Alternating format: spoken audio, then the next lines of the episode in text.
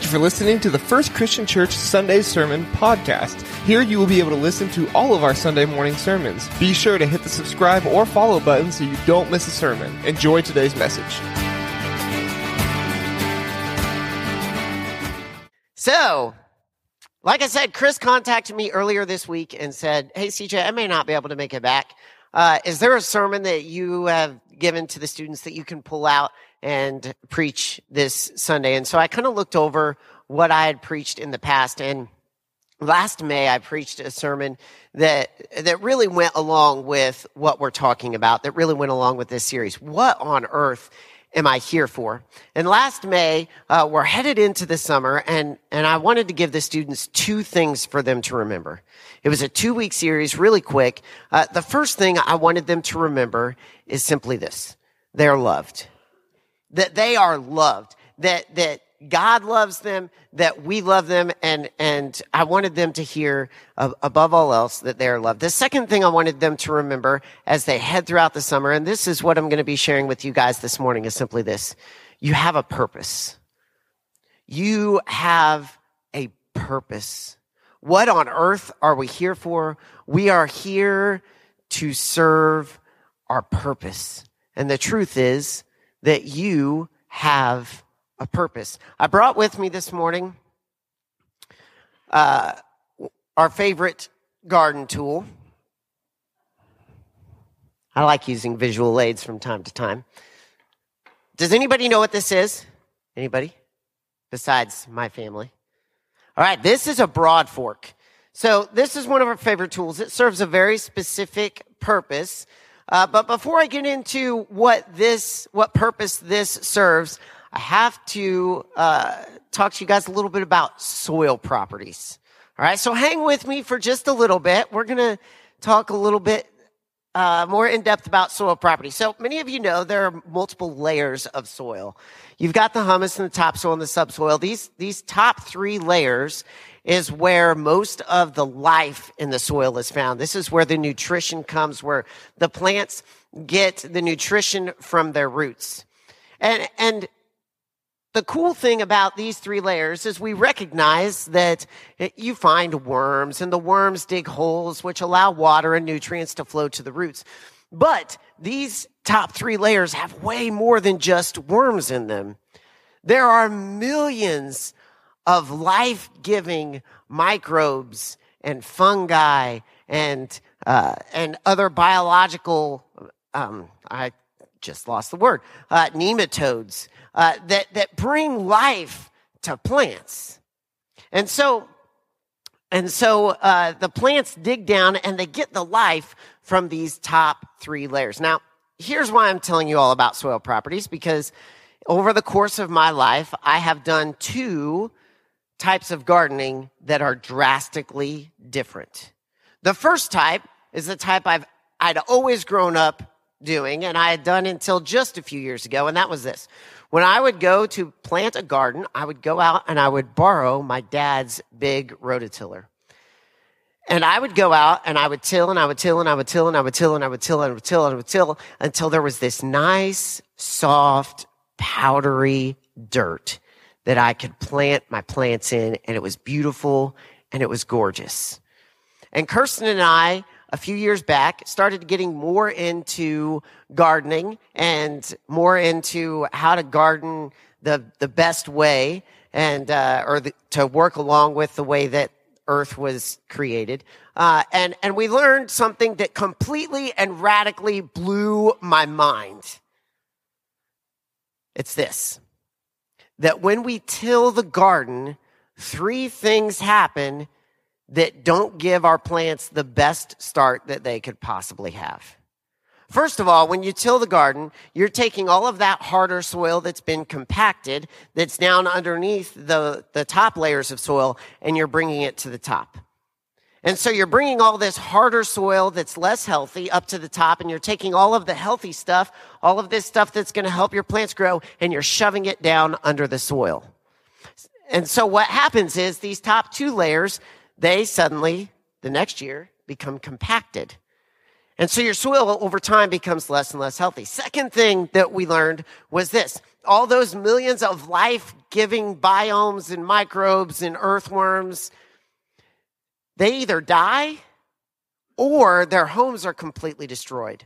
And so while they should be giving life and nutrients to your plants, they are too busy either being dead or rebuilding their homes to give the life that you want your plants to have. And the third thing that happens is there are seeds from years and years and years past that get buried underneath the layers of soil. Now, those seeds, this blew my mind, they can survive years just sitting under the soil. They don't grow because the sun can't get to them for them to germinate. They just sit there waiting. And when I would turn the soil over and over and over and over, I would pop those seeds up to the surface. And those weeds that wouldn't have grown are suddenly on the surface and they germinate and they grow. And so by tilling the soil, I was bringing up dirt that was less healthy. I was inviting weeds into my garden and I was killing all of the healthy things that were going to help my plants grow. Enter the broad fork. This thing right here is a way that you can till your garden without disturbing the life giving layers that are already present in your garden. And so what you do is you stand on this and you kind of wiggle it back and forth. And then once it's all the way down in the ground, you pull back on it and it creates space under the soil. And then you move it back like six inches and you do the same thing over and over and over and over and over again. Now, here's the deal.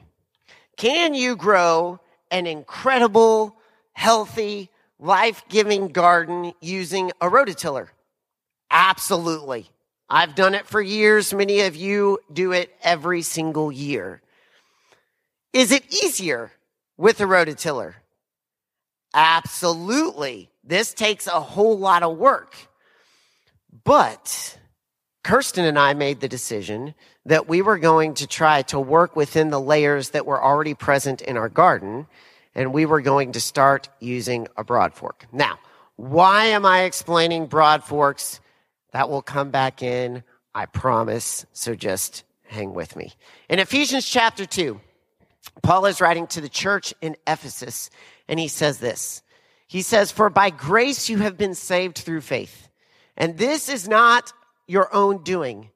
It is the gift of God, not the result of works, so that no one may boast. For we are his workmanship, created in Christ Jesus for good works, which God has prepared beforehand that we should walk in them. I love this verse. Paul makes two huge claims in this verse that I think we need to internalize and we need to live in our lives. The first big claim is this we are saved by grace.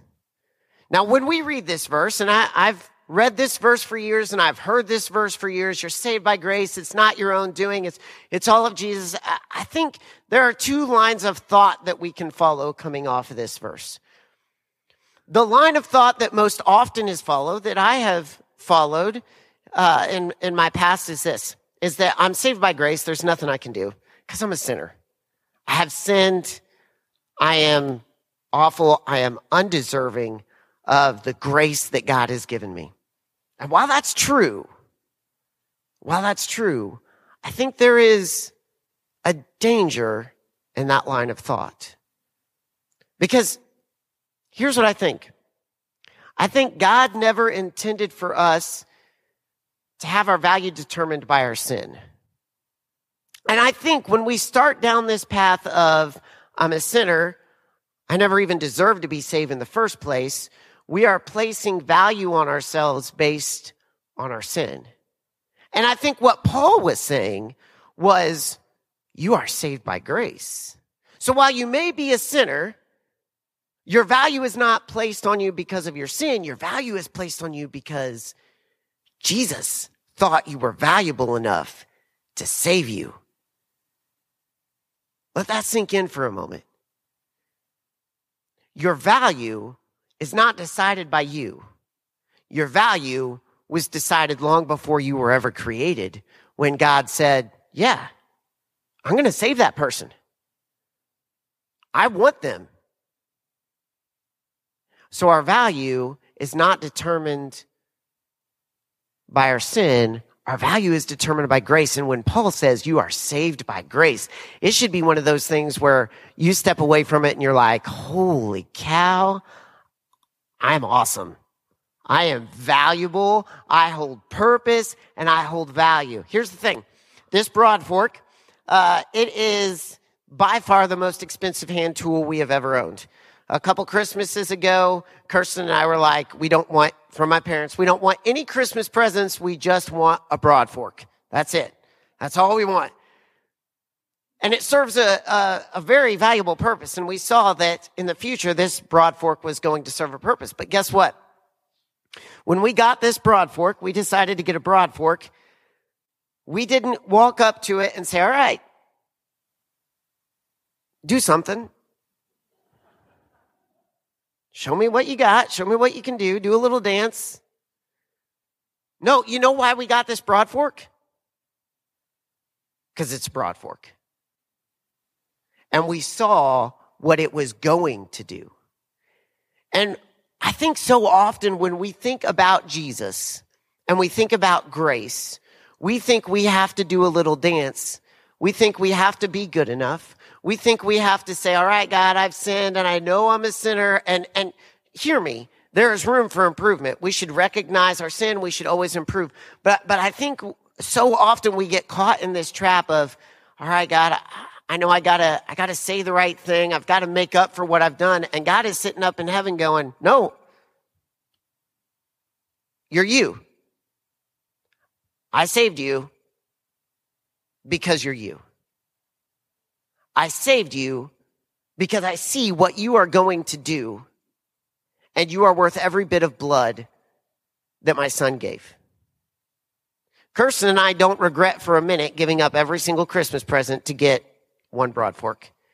And God does not regret for a minute giving up his son to get you. And so Paul is saying in this, you are valuable. You are saved by grace. Live that out. Live that value out in your life. The second thing Paul is saying is this. You have a purpose. You have a purpose. You see, when God looks at you, he says, I find value in you because you're you and I see the purpose that you are going to hold. I see what you are going to do for my kingdom. I love what it says in Ephesians. If you read this second half of the verse, it says this. It's a gift of God that no man may boast, for we are his workmanship, created in Christ Jesus for good works, which God prepared beforehand that we should walk in them. Now I love this. This term walk actually means habit. It's something you do over and over and over and over and over. And, and so when you think about your purpose, this should be something that we are doing over and over and over and over, almost daily. And see, so often when I think about purpose, I think, all right, I got to go live out my purpose. I'm going to go flip everything upside down. I'm going to go make a huge difference. I'm going to make sure that I'm, I, I do something so big I'm noticed. I, I'm going to change the way people think. I'm going to change the way the culture works. I'm going to go out. I'm going to make this huge difference. And you know what happens? We go out and we try to flip things over and over and over and over and over and over and over again. Paul is saying, maybe God's already prepared your purpose. Maybe we don't have to go out and flip things over and over and over again. Paul says, God has prepared this beforehand that you should walk in it. So when you leave these doors today, guess what? And you go out to your lunches, you're living your purpose. You see, God is, God has prepared a purpose for you that you're already living. And so often I think we make it too difficult to figure out our purpose. The big question is, how do I find my purpose? I can't answer that. But I can tell you this. I can tell you that God is preparing a purpose for you. And so often we feel like we have to flip everything over. And really what God is saying, he's, he's saying, listen, you go out and you live the life that you're living. I've placed you there for a reason. I've saved you for a reason. Those relationships you're in, the people you hang out with, the jobs you work at, the volunteer work that you do, the things that you do on a daily basis, I have placed you there for your purpose. And all you have to do is dig into the layers that are already there. Dig into the life that is already surrounding you.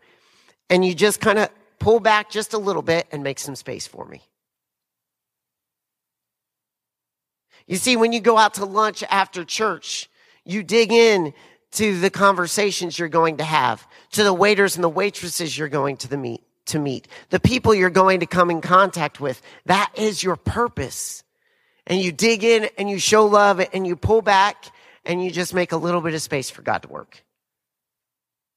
When you go to your jobs, you dig in with your coworkers and the life that's already there. When you hang out with friends, you dig into those relationships. When you go out and you do the things that you're good at and the things that you love, you dig into those things and you just, you just dig in as far as you can and then you pull back. You see, God's already prepared a purpose for you. The life is already there. We don't have to flip everything upside down and turn everything inside out to live our purpose. God's already prepared in advance the purpose for us to live. As you walk out these doors today, you have a purpose. And God has already prepared the people you are going to come into contact with and the conversations you are going to have, the phone calls you are going to make. God has prepared your week this week. We don't have to have control. We don't have to create something huge. We just have to live in the life that God has already given us to live and make space for Him in relationships so that He can change people's lives. You have a purpose. And when we ask the question, what on earth am I here for? You're here in the spot that you are with the relationships that you have for a purpose to live God's purpose, to go out and dig into that life that you're living and make just enough space for him that he can work. And so every week when I speak to students, I like to give a practical challenge because I think so often we come into places like this, we come in to places like Worship Uncoiled, and, and, we sit, and it's a great service, and it's awesome worship, and it's absolutely incredible. And then we walk out, and we're kind of left saying, what's next? That was awesome, but where do I go from here? And so I want to I want to give you guys a really practical challenge that you can just kind of dig into this week and it's it's simply this. God's already created a purpose for you. You have a purpose. You are saved for a purpose. It's the reason you were placed on this earth in your community in the year 2022. So what I want you to do this week is simply write down two areas that God has already given you that is your purpose. Maybe for you, you're like, wow, I never ever thought my purpose on this earth could be being the parent that I am to my kids. I never thought for a moment that the purpose that I'm here on this earth is to be married to my spouse. I never thought for a moment that the purpose that I'm here on this earth is to be in my friendship circle that I'm in or to do this gift that I do so incredibly well. And maybe for you, we just need to simplify it down and say, all right, here's two things Here, here's two things God has already given me. I don't have to go searching for some giant, huge purpose. God's given me these two things right here that I'm already living. That is my purpose. I just have to dig in to the life that God's already given me and pull back and make space for Him. So this week, I encourage you to write down two areas that you already know that you're living, that God has gifted you with for a purpose. Let me pray. God, thank you so much for this morning. Thank you, God, that you would trust us to be a part of your story. Thank you, God, for um, creating us to have a purpose. God, I thank you for uh, making our purpose something that uh, you've already placed before us. God, that you have already planned. God, I pray that as we go from here, that we would truly live your purpose out. God, that we would walk in the ways that you have placed before us and that we would be the people that go and change this world for your kingdom. It's in Jesus' name I pray. Amen.